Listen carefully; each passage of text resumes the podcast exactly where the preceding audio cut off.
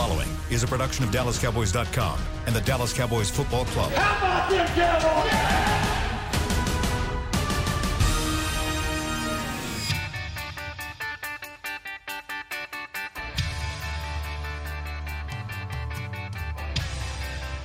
Howdy, Cowboys Nation. We're back for another Boots in the Bubble, your one-stop shop to all things Dallas Cowboys Cheerleaders Training Camp 2020. Hey! This is going to be an action-packed podcast for you today. We've got some amazing, incredible members of the Dallas Cowboys Cheerleaders. They are experienced. They are fun. They are here to provide you with everything you need to know. Starting us off from Baton Rouge, Louisiana. Can I get a go Tigers? Go Tigers! Hi, guys. We've had another long day in the bubble, but we are ready to meet. Woo, woo. We're glad to have Miss Tess here. She's one of our other fifth years that is auditioning for her spot on the team. And so lucky to have you joining us for hopefully the fifth year. Obviously, you're such a great aspect to this team, and we love having her leadership here. Also joining us, we have got Brianna. Hello. Tell us about you, where you're from. This is your first time hanging out with us, right? I know. I've been late to the party, fashionably late to the party. But with that welcome, Davis, I feel like I've been here the whole time. I moved to Dallas from Nashville about 4 years ago, tried out for DCC. I work in human resources. I feel like those are all the pertinent information. You're like, oh, that's all the surface level stuff. We'll save the goodies for later. All right. Also, she's a repeat contender here on Boots in the Bubble, bringing her back because she's always good with us. We got Shondi. Hello again. Nice to be back. We're glad to have you. And speaking of Shondi, she's our, I'm going to call her our food critic. She's constantly telling us what she's hungry for. So I know that we all got some favor. Yes. You're our lives. Favor on the way. Yes, I'm excited. It'll be here right after this. I'm going to munch on my dinner. I'm going to be super excited. Right, Shondi in favor. Yeah. It's hard for that favor. My favor. All the good stuff coming by favor. Well, I will not keep you all very long today. I'll let you be able to get to that. So to start us off, we had an exciting day happen on Sunday. You guys had, so media days, and we do a full media training. Usually it's rookies in media training, but this year was different and veterans were included. Now, I will preface this with, I feel like as a Dallas Cowboys cheerleader, you're ready for a camera to be in your face at all times. So usually when we're in Oxnard for training camp, it's and there's a person asking you a question or something. So, Brianna, I want to know, what is the hardest question that you've ever been asked during media days? Oh, it was probably this year in my rookie year. I don't know why I keep getting these types of questions, but Scott asked me, how would I describe the kick line to a blind person? And my rookie year, I got, how would you describe the uniform to a blind person? And I feel like those questions are there's not a right or wrong answer, but it can go downhill very quickly. And you literally will catch yourself 5 minutes later still rambling on. It's just word vomit at that point. So I would literally rather someone ask me what's my plan to pull troops out of the Middle East in 6 months? Because there's very definite steps in that versus kind of the show me your personality and go downhill very quickly. Right. It's like when someone's if you had to pick a color crayon that represents you, what would it be? And you're like, I don't know, pink. Whatever. Exactly. And then you get out of there and you're like, you don't remember what you said really, but I just remember I kept thinking of the words I said. And I'm I don't think I made a full sentence while I was in there during that question, but I'm going to keep my fingers crossed. That's funny. You said it's it's really easy to black out and kind of be like, whoa. Yes. What happened?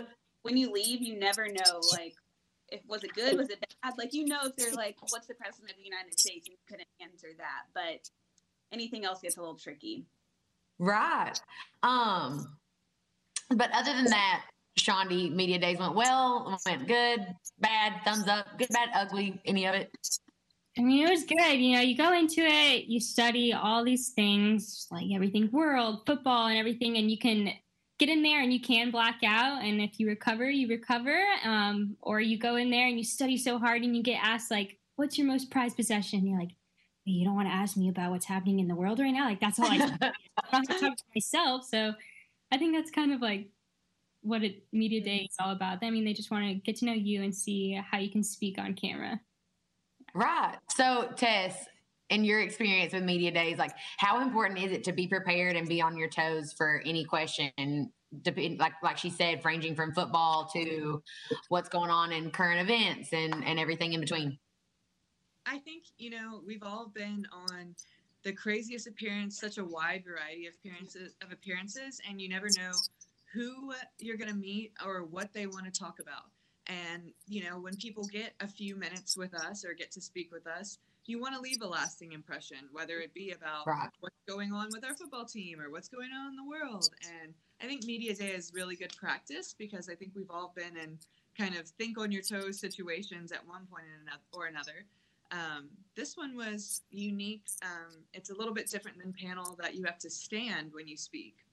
Oh, and sometimes that can bring out, you know, different little tics or things that we do that help us remember things, or, you know, like you don't know what you're going to do when you're standing. You might be fiddling with your watch or what's going to happen. But I think that was another little test, like how poised can you be standing and speaking. That was just a little bit different than past panel interviews that we've done. Yeah. So like you said, they've combined the audition process and training camp process. So now it was like panel interviews, which normally happens, like I said, in May before they even announce training camp, and media days that happens in the heart of training camp, and slapped into one, which has really been this whole entire bubble thing that's been happening. Which actually, it's funny that you said about your tics, because I just noticed when you were saying that I was twisting my pinky ring, and I have a really bad habit of doing that. I need to stop. Anyways, back to what I was saying. So. This whole process is like a mashup of auditions and training camp. So, let's see, Brianna, what has been so different about this right now? Like, what normally are we doing right now versus what we're actually doing right now? Yeah. So normally I think it's the first couple preseason games. I know a lot of us are excited about possibly going to Canton this year for Cowboys versus Steelers. So,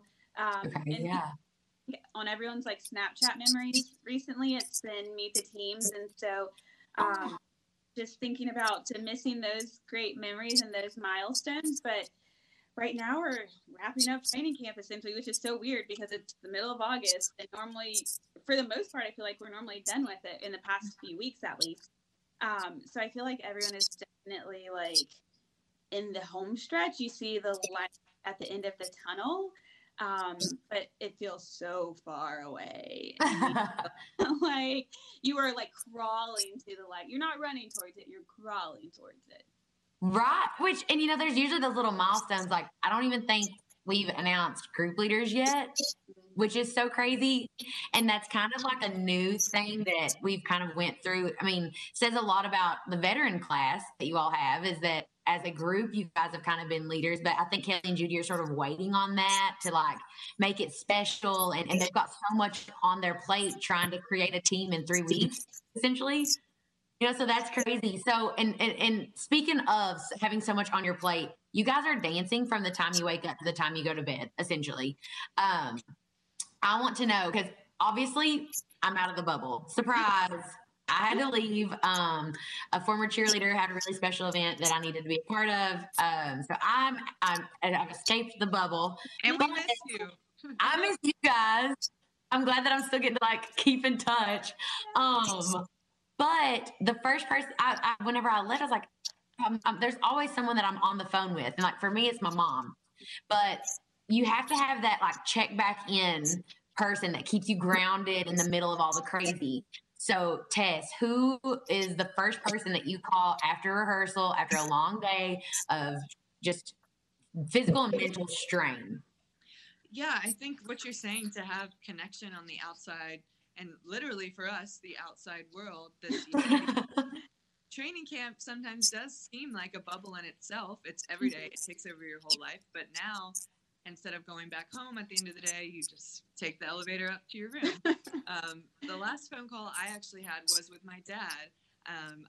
I always talk to him to prep for panel interview, and I called him. I told him, you know, tomorrow's the big day. We have media day, and, you know, what are some questions you think you would ask if you were on panel? And, you know, my dad is super involved in sports. My brother is playing football this year for his first year of college, so I know that they are completely up to date on anything. Aww. And he definitely helped me prep for media day. So for me, it's my dad. Oh, sweet dad advice is always good. They keep everything just so like even kilter, just right. Feels it's like dad help. I know. I'm, you know, we're over here panicking. He's like, it's okay. It's just a little interview. So right. I love dads. Good dad stuff. Shondi, who's the first person you call after school? Well, I do call my mom. She is someone that I can just talk to. Like, we don't have to talk about rehearsal. We can just talk about normal things. But if I don't call her, I usually call Brie and Alana because we can't get in our rooms. It won't even matter. Yeah, it's just like, we get back to them, so I'm like, hi, guys, like, what's up? And just, I go for, like, 8 hours. I'm like, yeah, so, like, I just talk more. So my mom or them. That's a good combo. It's between your teammates and your mom. Yes. It's hard because you're not in the same groups, and normally, like, during training camp, we're all in the same room, so you can see everyone. Oh, wow. Hear the feedback everyone's getting, or you see if people are shining or maybe, like, needing a little extra love. So now you just kind of have to like rely on telephone. Like, how'd your group get? That's true. So Brie, who's your first person you go to? Yes, probably my mom. Lately it's been my grandmother's like in the morning though. Like they're morning people, but normally them. And then like, it's literally like Alana, Cece, Brennan, Shondi. Just kind of, we're all in separate groups too. So we kind of just download with each other, and Shondi and I are across the hall from each other. So we like sit in our doors with our masks on and like, hey, how you doing? Like, what's going on? You're welcome. It's good, like, not talking about either and talk about like whatever on. Sorry, okay. Repeat that. Sorry. You're good. You're fine. You're totally okay. Because we can always like, I think Matt can go back and cut that. So retry it one more time. I'm gonna ask you like, who's the first person you call, and you can probably edit that together. Yeah. Okay. Okay. So Bree, who is your go-to? Yes. Normally it's my mom. Normally by the time we get out, she's asleep. So I'll just text her, and I normally hear from her in the morning. But as far as phone calls, it's either like Shondi or Alana or Brennan, CC. We're all pretty much on the same call. And so we're all in different groups, and it's a little different this year because normally in training camp, we're all in the same studio together. So you can kind of see like who is killing it, who maybe needs a little extra love in that day.